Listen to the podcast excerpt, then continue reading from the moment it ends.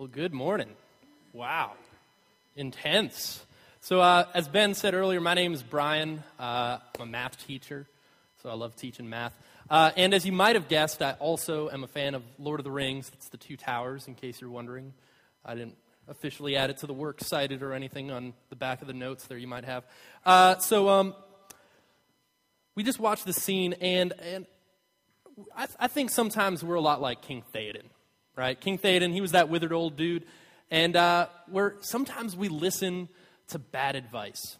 All right, like King Theoden, he was he had this little slimy looking character, Grima Wormtongue, as part of his council, and he was trying to manipulate and rule the kingdom and like subject authority and uh, and really just bring like enslavement to the people of Rohan. I'll try not to use too many like Tolkien terms there, but uh, but yeah, so, so sometimes we're a lot like King Theoden, where, where we're listening to the wrong people. We uh, believe the wrong sources, and, and we, or sometimes we just don't know who to believe, and we just kind of take the average of all of the stuff that we hear and assume that that's close enough to the truth right? Where we just, I'm going to average what Wikipedia and Facebook and my friends and my mom says and just assume that somewhere in there is the right thing, right? And uh, so so, how many here have ever gotten really bad advice? Like just really bad advice, okay? Right? So, so pretty much everyone. Hopefully, you learned from that experience, right? Good or bad. Maybe you followed it and realized, I'm never doing that again, right? Or, or maybe, maybe you realized that somehow you were able to intuit the fact that it was bad advice from the get go. Uh, now, now, raise your hand if, if maybe you've recently been getting bad advice, but you don't yet realize that it's bad advice. Okay, so you're probably like, one, like wait, well, like, if, if I realized it, then, you know, to, to verify the fact by raising my hand. Right? That's the problem. We, we wouldn't know if it's bad advice yet, right? Like, we're not sure, so, so that's the problem, right? And that's kind of what we saw with King Theoden. Uh, we don't always know when we're hearing something that's bad for us, all right? So, neither did King Theoden, right? He was manipulated, and he and his kingdom suffered for it. So, so besides my liking Lord of the Rings, the reason we watched this clip today is it's actually related to and possibly even inspired by the passage we're reading in Acts 13. Okay? Which is, uh, by the way, if, if uh, so we can turn to that in our Bibles or on your little app that you might have, right? YouVersion of the Bible or Olive Tree or whatever. Uh, if you're interested in getting a Bible, uh, we do have them available. Just raise your hand, and uh, Zach will be glad to get you one. And uh, if you're using one of the Valleytown Bibles, it's on page 789. All right, in this, in this version. That won't be helpful if you have a different Bible, by the way. I'm not trying to trick you. Uh, so, yeah, or Acts 13. So let's read.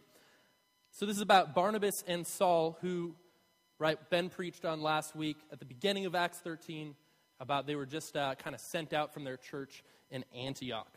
And this is verse 4. It says So, being sent out by the Holy Spirit, they went down to Seleucia, and from there they sailed to Cyprus.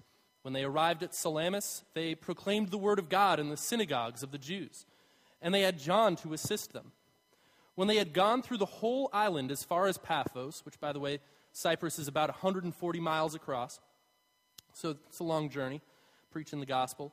Uh, let's see, as far as Paphos, they came upon a certain magician, a Jewish false prophet named Bar Jesus. He was with the proconsul Sergius Paulus, a man of intelligence, who summoned Barnabas and Saul and sought to hear the word of God. But Elymas the magician, for that is the meaning of his name, opposed them, seeking to turn the proconsul away from the faith.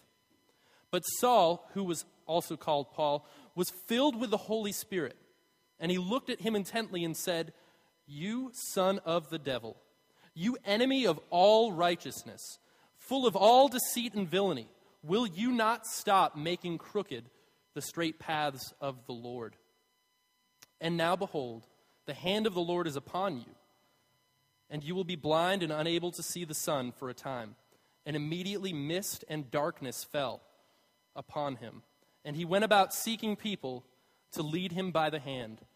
Then the proconsul believed when he saw what had occurred for he was astonished at the teaching of the Lord.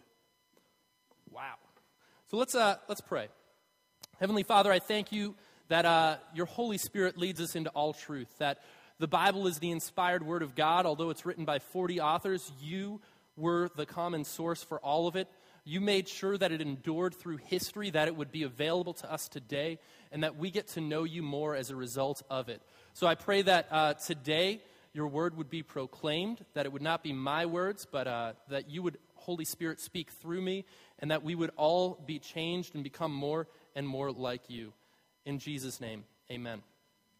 So, the first point uh, that I've got on your notes there is that we are sent by the Holy Spirit to proclaim the Word of God. All right? We are all sent to proclaim the Word of God. Right? Because it said in verse 4, it says, So being sent out, Paul and Barnabas, they went to Seleucia, Cyprus, Salamis, right? And they proclaimed the Word of God. Who were they sent out by? The Holy Spirit, right? So this is God's endeavor. This is God's mission and objective, not just some whimsical idea like, you know, between Paul and Barnabas, right? They're not like, hey, let's go do this. This sounds fun. Road trip, right? Like, that's not what they were thinking. So they were led by the Spirit to bring the gospel to those who hadn't heard it yet. And they were open to God's guidance to completely direct their lives. All right? Now, even though not all of us are called to go far, all right? Not all of us are called to go to different countries or, or to move from your home state, right, to a different location to, to bring the gospel. Not all of us do that, but we are all responsible to make sure that this happens. All right? We're all caught up in the same vision. We're all uh, ensuring that it occurs, right? We're responsible for the gospel to be spread. Jesus said this in Matthew 28, right before he ascended. He said, All authority in heaven and on earth has been given to me. Go, therefore, and make disciples of all nations, baptizing them in the name of the Father, and of the Son, and of the Holy Spirit teaching them to observe all that I commanded you. And behold, I am with you always to the end of the age. So, this passage is actually why our mission statement here at Valley Town is to make mature and mobilize disciples, right? We want to see the Word of God proclaimed, lives set free, for people to become followers of Jesus, and eventually, like, see them as they mature, right? Become more like God, that we can send them out. Now, that doesn't necessarily mean we're going to send you to, to Africa, maybe. Maybe, who knows? I don't know. Like God does, right? The Holy Spirit will be the one to tell us when that's the time, and you'll have the confirmation in your heart. Uh, but maybe it's just you're going to be sent down the street to work, right? Maybe you're going to be sent to your, to your parents' house, right? Maybe you're going to be sent to Mount Snow or a restaurant, dots, right? Who knows where God's going to send you, but when you go, the Holy Spirit is the one who sends you, and your job is to represent His kingdom, right? So God not only calls you to do purposeful things for his glory, but he also sends others with you. All right? Biblically, we see a standard for this, right? Moses had Aaron, his brother, right? We see that Barak had Deborah, Gideon had his 300 men, right? David had his mighty men, right? We see that uh, Ben had Zach, right? When they were sent from Georgia, right? We see that even uh, in this movie, we see Gandalf had what? Gimli and Legolas and Aragorn, right? They were sent out in a group, right? So, uh, and in, in fact, in the story that we read today, the passage, we see that Paul had Barnabas, Barnabas had Paul, and they also had John Mark. They refer to him as John in this case. So, so God sends us out in pairs. He never sends us alone because he wants us to be able to receive encouragement and accountability from other people, right? So that we, we don't get discouraged halfway through the mission, all right? So, so my question for you is have, have you connected at Valley Town? Or, or maybe another church in the area? Are you connected to a group of believers that, that hold you accountable and want to see you fulfill the calling that God has on your life? Right? Do you have people like Barnabas in your life that are going to encourage you, right? To pray for you, to help push you on towards all the things that God has for you, right? Or maybe are, are we like John Mark, right? Are we there to help someone else fulfill their calling? Because oftentimes God wants us to be faithful in what is someone else's before He might give us our own, right? So, so being able to have people serving in the kids' ministry, right? They're doing that because they think that it's worth it, right? Not only for the next generation, but also so that, right, parents are then welcome and are able to not be distracted by screaming kids, right? Which is fine, by the way. Don't worry, don't worry. I'm just, it's going to be fine. Uh, so, so do you have someone that you have a common passion to serve God with, someone that will call you accountable when you're wrong, right? Someone that will correct the sin in your life, right? Are, are you connected with maybe a missional community, right? Do you have a, a group of believers that you can talk about the Bible with, right? Or you can, you can ask for prayer when things are going crazy in your life, right? God wants you to have partners, all right? God wants you to have, have people in your life that are going to encourage you, and He's already provided for them, right? He's already made them available to you. So, so pray about who that might be. Now, now, sometimes when it comes to serving, we might consider ourselves too important to do something menial or humbling, right? But God wants us to actually be willing to serve all people. Jesus even said it this way He said, The Son of Man doesn't come to be served, but to serve. All right, Jesus actually, at one point, washes his disciples' feet, right? The job of a servant. And he does that to demonstrate that the greatest in the kingdom of heaven is the one who's the servant of all. All right, so, so that's what we want to do. We want to make sure that we're not so proud that we're not willing to serve. Right? We, we know that it's worth it to bring the gospel to other people and to serve them. The second point I see in this passage is that we will encounter those who are seeking, all right, so that's one of the underlines, but still have false beliefs. All right? And, that, and that's actually okay. That's actually, that's okay. That's great. Uh, we love seeking people, all right? Because we don't always get the answer right the first time. And God's not intimidated by the fact that there are people seeking and have come to wrong conclusions. God's not intimidated at all by that. Right? So, uh, so let's look at, at, verse 6. It says, When they had gone through the whole island as far as Paphos, they came upon a certain magician, Jewish false prophet named Bar Jesus. He was with the proconsul, Sergius Paulus, a man of intelligence who summoned Barnabas and Saul and fought to hear, or sought to hear the word of God. Right? So a proconsul was a, a Roman ruler, a governor essentially, of, uh, of a region that Rome ruled peacefully. All right, so imagine like, uh, you know, the governor of Vermont hears that, whoa, southern Vermont's getting filled with disciples. What is going on in my state? I'm going to call Ben and Zach up here to find out what's happening. Right? That's essentially what happened. Right? Like, he, he hears that stuff is going on and he wants to find out what's the truth behind this. But more so than that, Sergius was a spiritually seeking person. All right? Think about who he had in his council, right? He had a Jewish false prophet, a magician, right? A guy who's essentially an astrologer in his council. So he's clearly seeking truth, right? He's seeking spiritual things. He knows that there's more to this world than just what meets the eye, right? So he was interested in the supernatural. Now, he didn't have a court magician like you would have a court jester, all right? He wasn't looking for entertainment with cards and mirrors, right? Magicians at that time, which we actually even see biblically in other uh, empires and eras, uh, we see like Moses when he en- encountered Pharaoh, that Pharaoh had magicians, right? We see that Daniel in the, in the book of Daniel, that uh, Nebuchadnezzar, ruler of the Babylonian Empire, he had magicians in his court. All right? And kings would have these guys in place so that they could, you know, maybe predict the future, read the stars, right? Interpret dreams, things like that. But what's interesting is that they weren't just phonies. There actually may have been some supernatural force behind some of their demonstrations of power. All right, when Moses encountered Pharaoh, God said, Go there, you know, show them that you can turn your hand leprous, and then when you put it back, it's back to normal. You know, show them that when you throw your rod on the ground, it turns into a serpent.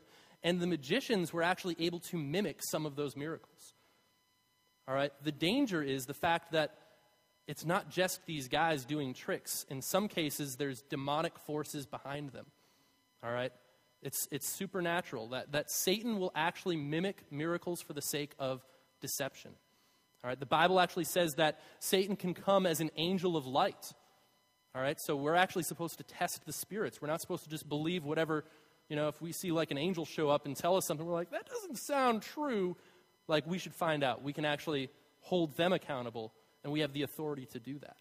Um, and in fact, Satan is, is so interested in being able to deceive people with false miracles that in the book of Revelation 13, this is an event taking place in the future, that Satan will actually mimic the resurrection. All right, he will go as far to try to mimic what Jesus did being resurrected from the dead. Right? So he is interested in deceit. All right? So, regardless of the fact that Sergius had found some wrong answers, he was unsatisfied with them. All right? Sergius was, was, you know, pulling all of this information, all of the spiritual, you know, he's watching Oprah, he's watching Dr. Phil, he's like getting every bit of information he can, right? But he wasn't satisfied with them because he's seeking something real. All right? And he's seeking so much to the point that he calls for Paul and Barnabas to come and explain this to him because he knows there's something more going on. He knows that there's got to be something real out there, and he wants to know what it is. Now, not only will we encounter seeking people, all right, but we'll also encounter those who are opposed to God. All right, that's my third point. They are blatantly trying to stop God's work. All right, so, so we've talked about in, in church here uh, the, the concept of, of people of peace, right? People that are, are not necessarily believers, but that's fine. And, and that they, you know, they're interested in, in, in, getting to know you. They're interested in, you know, hanging out. They might even come to church once in a while. They might be like, oh, oh you're doing an Easter egg hunt? That sounds great. I'll, I'll promote it at my business. Whatever the case may be, right? They're people of peace, all right? But now I'm talking about people that are not only opposed to the gospel themselves, they want to stop it from being spread to anyone else. And that's what we see in verse 8. It says, But Elymas, the magician, for that is the meaning of his name, opposed them seeking to turn the proconsul away from the faith. So Christianity found both favor and persecution in the same location. And that's normal. All right? We're not expecting to just like, you know, show up in town and like everyone's going to be super happy about Jesus. That's not the case. Actually, Jesus referred to himself as a, a stumbling block. All right? That people have a hard time accepting what he has to say. And that's fine. Uh, so Elymas was not interested in the gospel himself, but also beyond that, he wanted to make sure Sergius wasn't going to believe the gospel. So this is where God finds particular offense with this, is that he's stopping other people from being free. All right? Right? In, in, in the movie clip, we see Gandalf. Right? Gandalf's an individual who had experienced death and new life. He, he shows up to bring liberty and freedom, to release King Theoden from essentially a possession where he was under the power of a wizard. I'll try not, I'm not even going to say his name because I'm just going to confuse you. I'm sorry. Uh, so, so, right, so he shows up, and, and when he encounters Grima, this manipulative guy trying to subvert authority, trying to keep the kingdom enslaved, right, how does Gandalf respond? He, he responds really stern. Like he says some r- pretty sharp things to him, right? He says, Be silent, keep your forked tongue behind your teeth. I have not passed through fire and death to bandy crooked words with a witless worm. Right? So he's like, like, man, snap, Gandalf. Whoa. Like, burn. Take that, Grima. Right? Like, like that's crazy. Right? Gandalf's like pretty harsh there. But check out the parallel with Paul. He too was once dead and has experienced newness of life. Right? And he confronts demonic forces that are hindering people from hearing about God's love and experiencing freedom from sin. Right? So see how he responds to Elymas in verse 9. But Saul, who was also called Paul, filled with the Holy Spirit, looked intently at him and said, You son of the devil, you enemy of all righteousness, full of all deceit and villainy, will you not stop making crooked the straight paths of the Lord? Whew. Wow. It's like, Paul, you're not going to win many people to Christ if you're that mean to them. Like, settle down, right? And just so you know, we're not going to have like five minutes of me calling people out on their sin today. That's, I, don't, I don't believe that's actually God's intent for us being here. So don't worry. That's good. You can calm down. Don't, don't pack up just yet. Uh, so notice who actually said this statement, right? Now, Paul was the one to spoke, uh, speak it, but it's actually the Holy Spirit that was speaking through him right? It said he was full of the Holy Spirit. All right, so, so Paul, he might not even have, have known who Elymas was, right? He might not have known the guy from Adam. Maybe he's heard about this guy or know, you know, knew a little bit about his schemes. But even if not, the Holy Spirit did. God knew Elymas. All right? God knew what was going on in Elymas's life and wanted to confront his lifestyle because God was personally offended at it. All right? So uh, this concept of, of getting wisdom that maybe Paul didn't have it's actually a gift of the Spirit. It's talked about in, in 1 Corinthians 12, and there's three kinds that maybe this could fit into as far as categories go. There's uh, the word of knowledge, there's a word of wisdom, all right, and then there's also discernment of spirits, where you can actually, the Holy Spirit will reveal to you, like, there's something off with what's going on in this situation. It's more than just, you know, something political. It's more than just, you know, people that are mad at you. There, there might actually be something demonic behind what's going on. Now, I'm not saying, like, let's go out and, like, find out where Satan's involved with everything, because a lot of times it's just people in their sin that, you know, we're going to be hurting one another and mad at one another, whatever. So it's not always the devil, all right? So, so don't go thinking that. But, but in this case, it was. There was something demonic going on. This is where Elymas had gotten his power.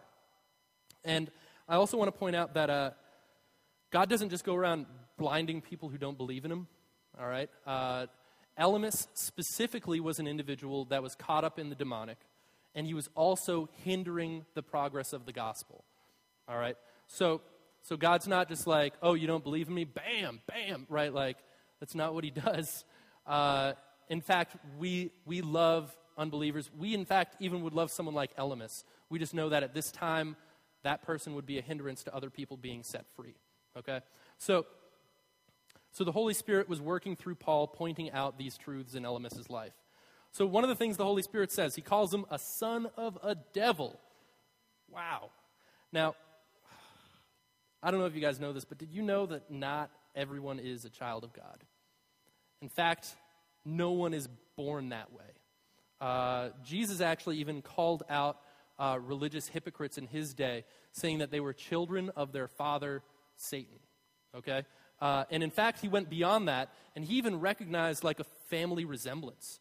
He's like, you know what you guys remind me of? You look just like your dad when you're lying like that.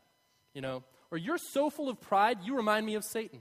Like, he recognized a family resemblance in their attitudes and behaviors. All right? So, we don't start as children of God. All right? And I'm not going to linger on that point too long because the good news is that God makes adoption available to us. Right? He wants us in his family. And in fact, he gave his only son so that we would have the power to become children of God. All right, so we can actually be born again and then get God's nature and take after our new Father. All right, so, so that's the good news, so don't linger there too long. Uh, so the Holy Spirit also said that Elymas made crooked the straight ways of the Lord, or the straight paths of the Lord. Isaiah 5 talks about this concept. It says, Woe to those who call evil good and good evil, who put darkness for light and light for darkness who put bitter for sweet and sweet for bitter. Woe to those who are wise in their own eyes and shrewd in their own sight. So, guys, our culture celebrates sin. The culture we live in calls evil good. And that's one of the reasons why the gospel is particularly offensive in our day. All right? And that's okay. All right? So, like, it is going to offend for a moment, but it eventually brings so much freedom and liberty that it still is worth sharing because it is, in fact, good news, which is what gospel literally means. So, another thing to point out about Elymas, this is actually where I think his downfall was. He was actually a really religious person, he was a Jew. He came from traditions.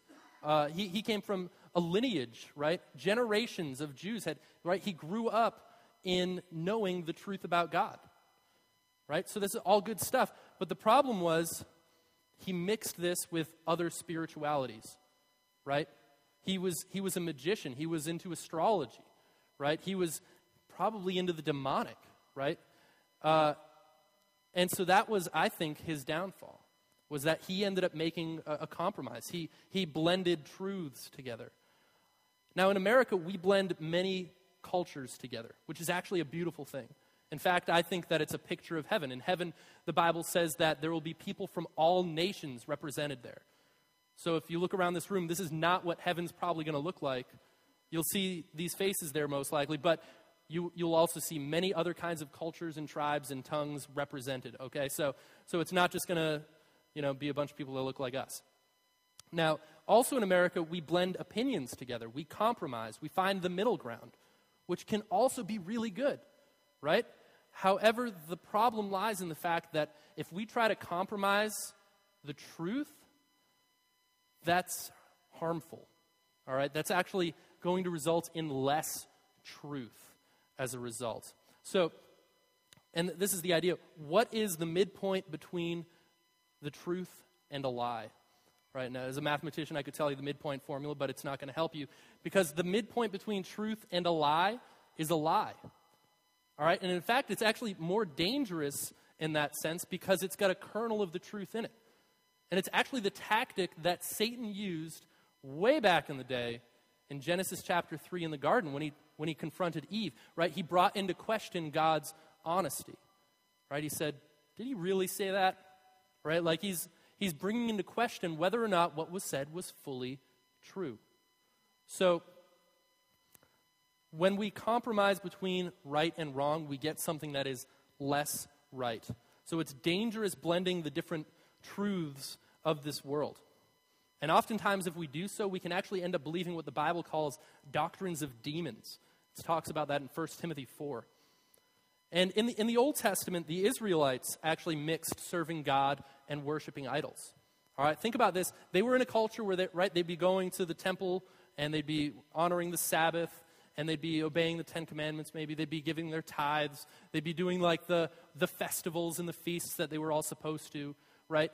But then at the same time, they were worshiping idols. All right? In fact, some of them actually worshiped an idol called Molech, where they would actually, right, in the midst of doing all of this godly stuff, right, then they would be taking their living child, burning them alive on an altar to this god of sex. And it's like, God wasn't cool with that. He wasn't like, oh, I guess they're really open minded. Like they're tolerant of other religions. Like, like God wasn't actually cool with that. In fact, God was really serious about stopping that sort of behavior amongst his children and his people, right? And he actually uses the word adultery to describe that sort of behavior, right? When you're believing God and then also believing some other religion or worshiping some other idol as a result. And he talks about this in Ezekiel 6. He says, I was crushed by their adulterous heart which has departed from me, and by their eyes which play the harlot after their idols. Now, the word crushed is translated in other versions of the Bible as grieved. Like it broke God's heart that these people were essentially cheating on him, right? He calls it adultery. So, believing and living out principles from false religions or New Age or astrology or secularism or materialism is actually cheating on God. That's how he feels about it. And it's not like God's just like throwing some pity party, like, oh, I hurt my feelings. Like, no, like, think about any, like, any person in a marriage that's been cheated on. Like, those are completely legitimate and justified feelings of jealousy. All right? And that's the way God feels about us when we're out messing around with, with idols, essentially.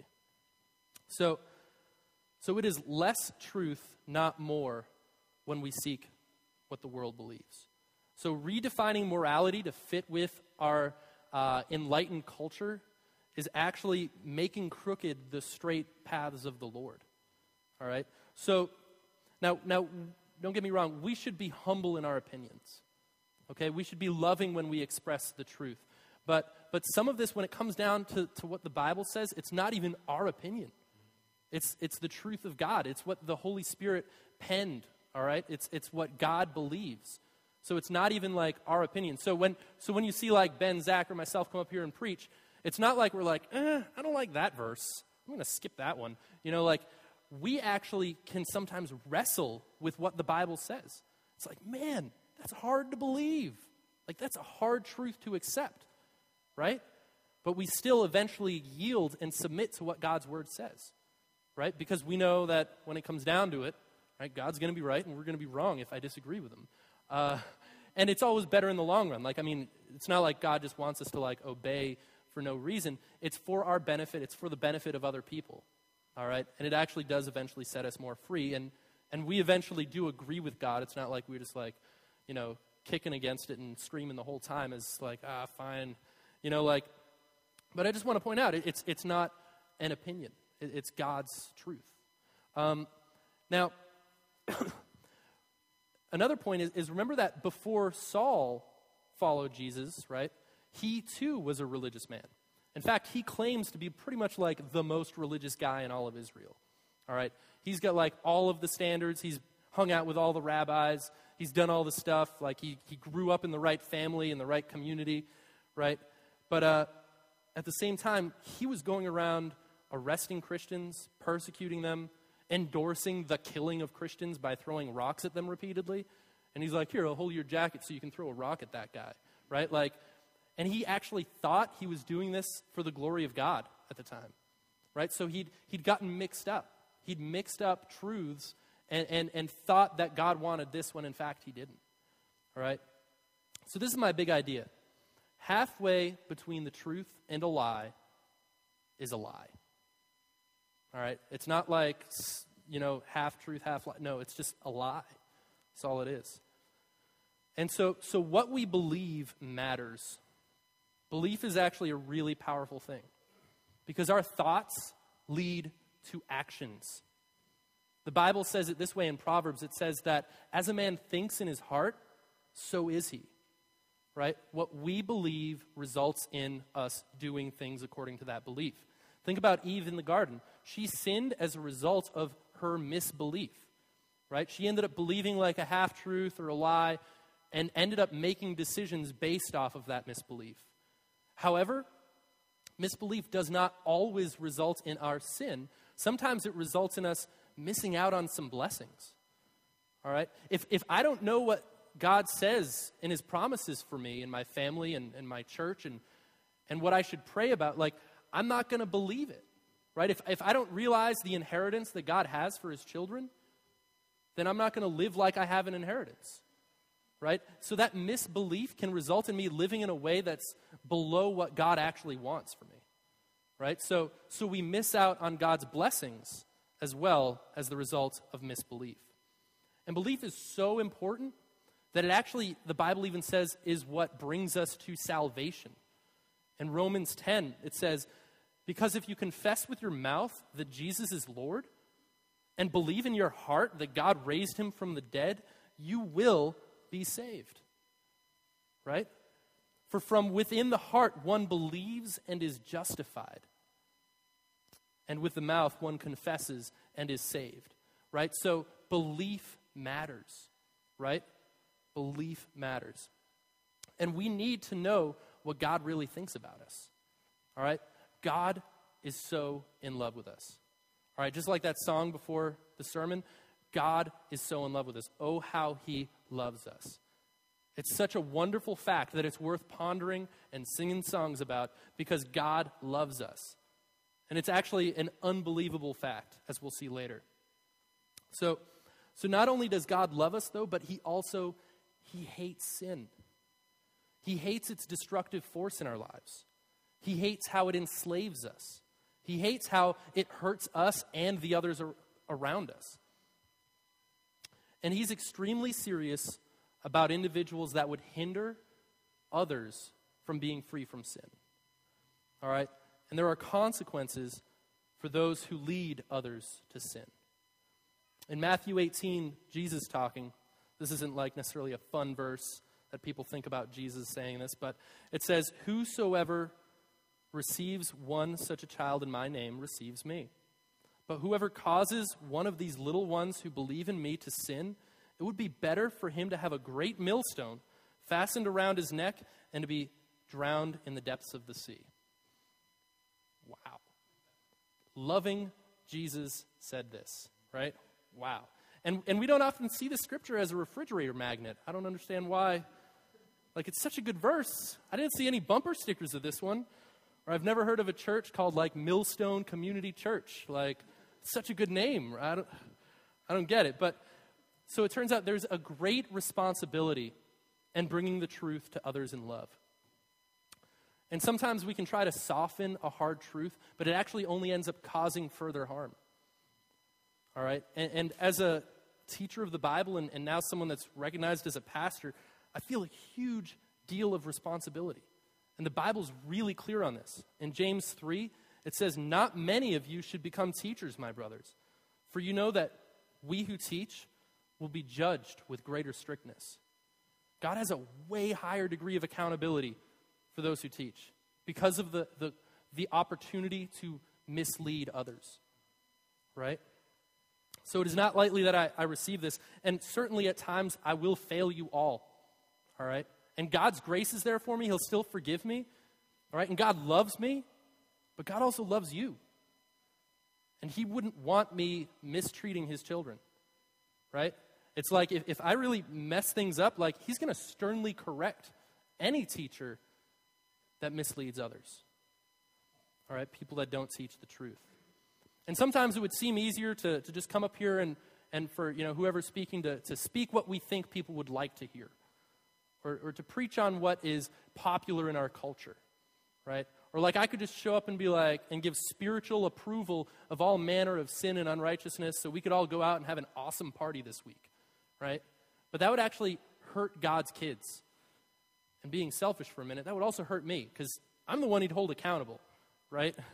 It's like if, if you got a babysitter to watch your kids and then you come home and your kids are shooting guns and lighting firecrackers like you're like what are you doing like those are my kids like like god's serious about protecting his children so as a result i would rather have the disapproval of a majority that i could live my life in a way that i gain the approval of one so let's look at verse 11 it says and now behold the hand of the lord is upon you and you will be blind and unable to see the sun for a time.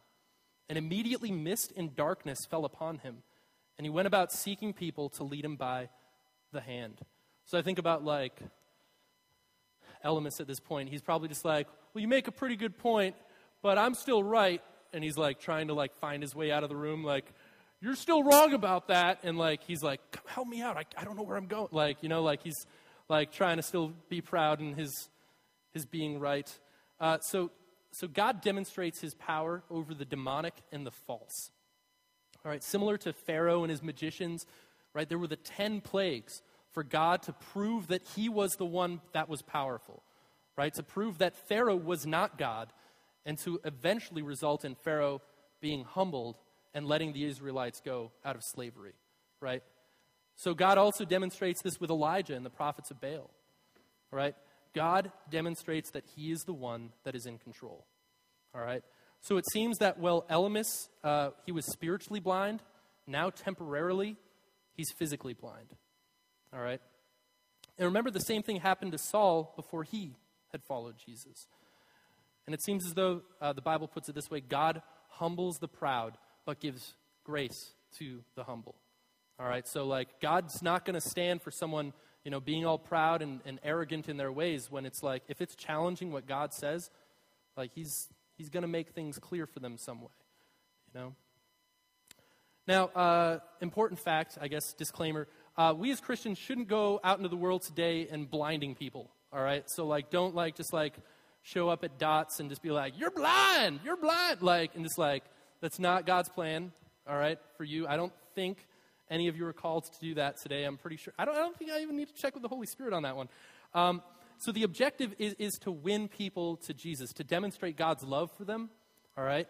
And, and people are not our enemies, all right? In Ephesians 6, the Bible says, For we do not wrestle against flesh and blood, but against rulers, against the authorities, against the cosmic powers over this present darkness, against the spiritual forces of evil in the heavenly places. So we're not fighting people all right? So understand, like, if someone's really opposed to you or the gospel, they're not actually the enemy.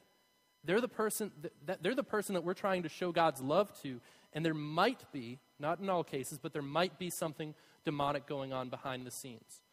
All right? So also don't run around thinking that the devil's behind everything either. All right? Because he's not. Sometimes it's just people in their sin, you know, hurting one another. That's sometimes what happens. So, in fact, uh, sometimes people are so caught up with like bringing down the justice of God, right, that Jesus actually even eh, you know confronted this in his own ministry.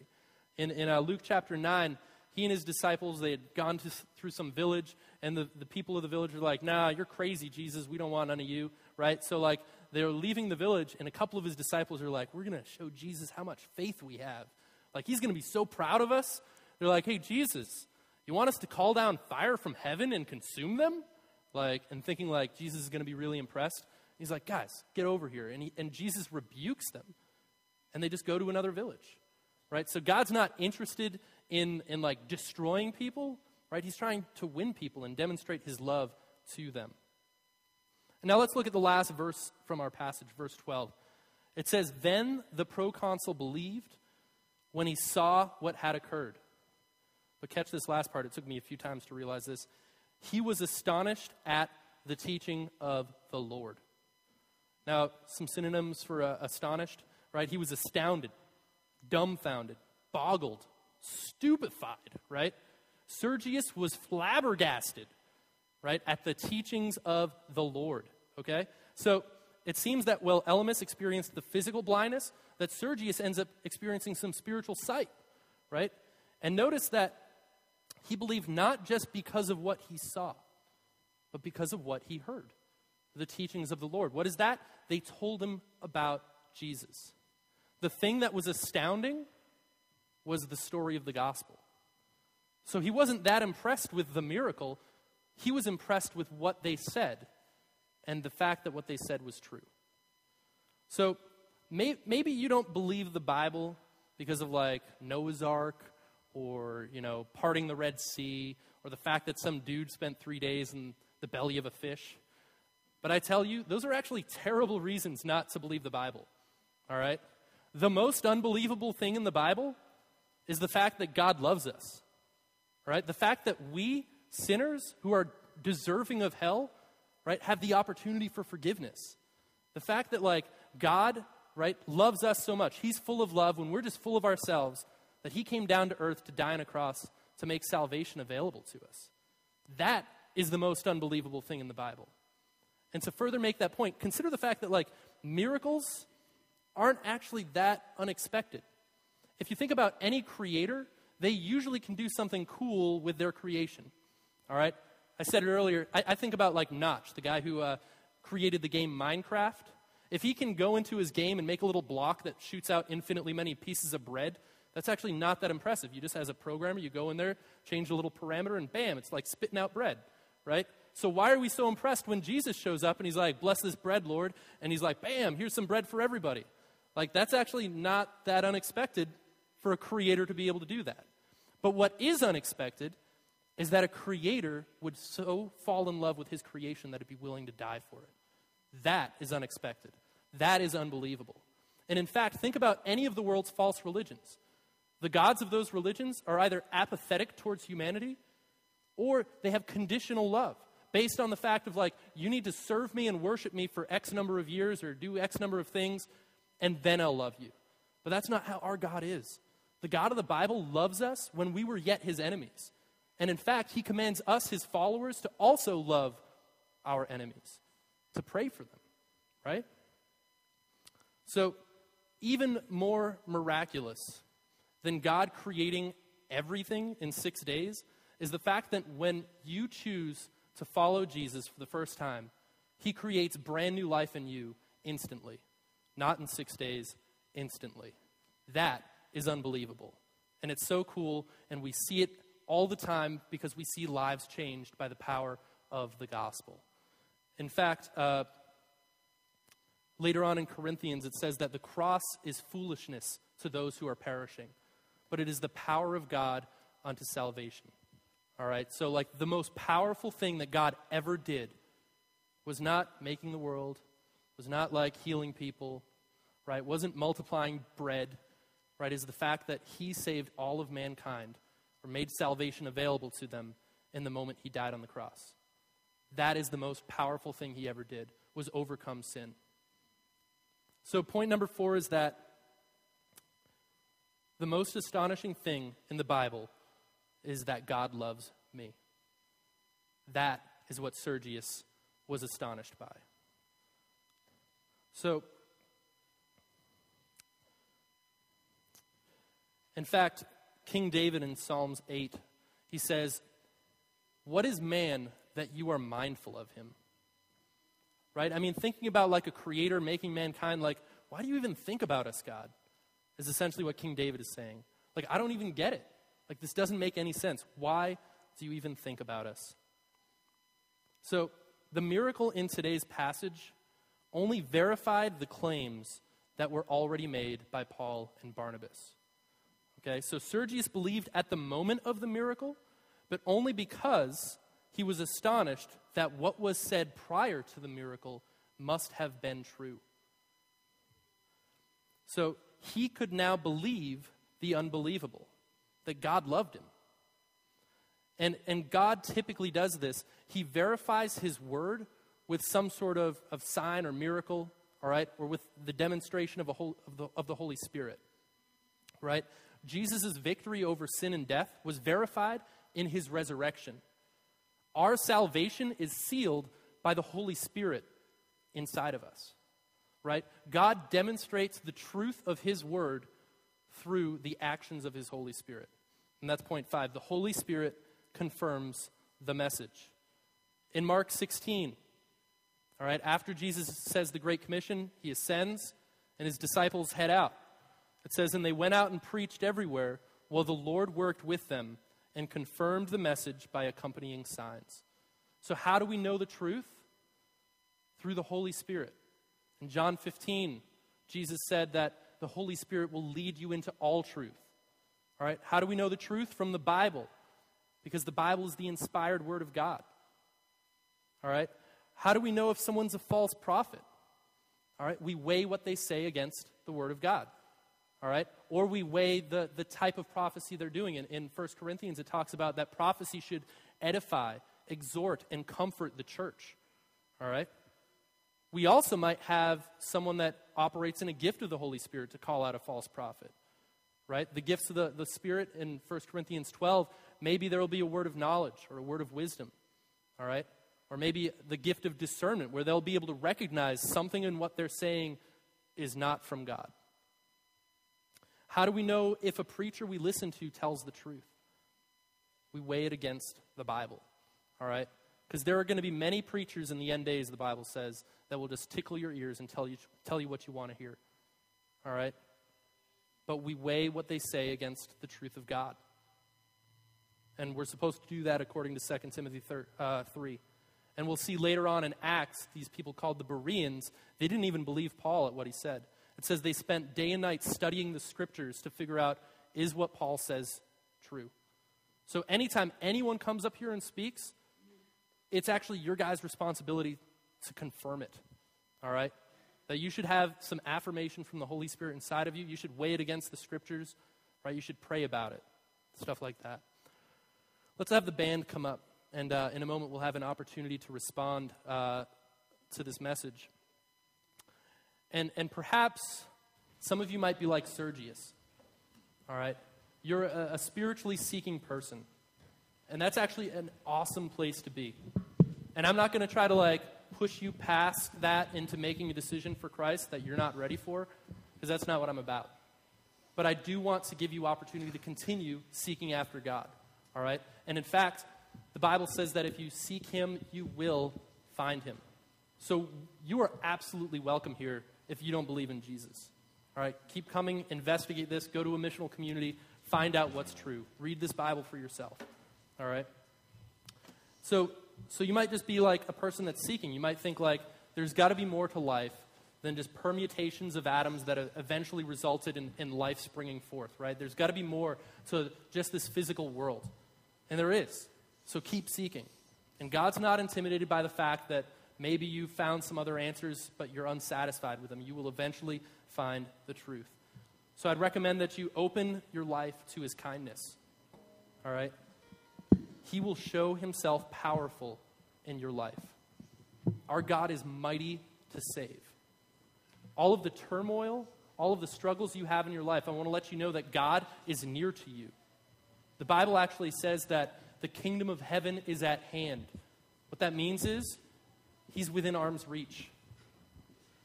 So, in a moment, I'm going to give you an opportunity to just do business with God, that you'll be able to reach out to Him. The rest of us probably have some similarities with Elymas, where we compromise the truth. There's probably things that we believe that aren't true or are half truths. So I'd ask that we would pray, the rest of us would pray, and ask God, where do we compromise? What do I believe that is a lie? Or what truth do I not believe enough? Right? And ways to respond to that, we should actually, right, read the Bible this week. We should pray, ask God to reveal that to us. We should maybe ask our spouse or our close Christian friend. Maybe connect with a missional community, right? And, and discuss that this week there. And imagine if we all lived believing what God said was true. Whenever we'd fight, we'd fight as though it counts. We would take risks for the opportunity, for the chance that someone would get to know and experience God's love. Right? We would, we would invest for that outcome to happen. Right? So, in a moment, we're going to worship God. We do that in response to His truth because he's, he's the Creator, He's powerful, and He loves us. We worship Him for who He is and what He's done. We'll also have the offering buckets will be passed uh, during this first worship song. So you can give into the offering. You can also put the Connect card in there. And the reason we give, let me tell you this little side note about Sergius Paulus. Archaeologically speaking, they found his name right carved and etched in stones and on Cyprus as well as in Rome. And they found out that his family lived in Antioch of Pisidia, which is the next city that we find Paul and Barnabas going to. So it's thought that perhaps after he encountered God the way he did, he might have given Paul and Barnabas a letter of introduction saying, Please go to my hometown. Go tell my friends and my family. I'll pay for you to go on this next missions trip because this matters to me. I want to see them set free. And that's where they went next. So we give because we believe this message sets people free.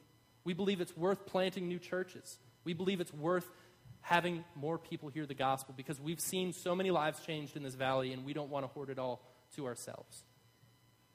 So let's pray. Heavenly Father, I thank you, Lord, uh, that you chose not to let us live believing a lie, that you make the truth available to us, that, Lord, your scripture, your word has endured throughout history, and you protected it. You kept it safe so that we might have it. I thank you, Holy Spirit, that you lead us into all truth, that those seeking will be able to hear your voice that Holy Spirit, you will convict of sin, but not for the sake of condemnation, but for the sake of liberation. I thank you, Holy Spirit, that you will impress on our hearts, that you'd search out our hearts and our minds and expose the things that we believe that are lies. That we might come to know your truth more completely. That we might be able to live our lives in a way that counts, in a way that matters. That we would be able to be free from sin but also experience the blessings that you have for us. And I thank you for this in Jesus' name. Amen.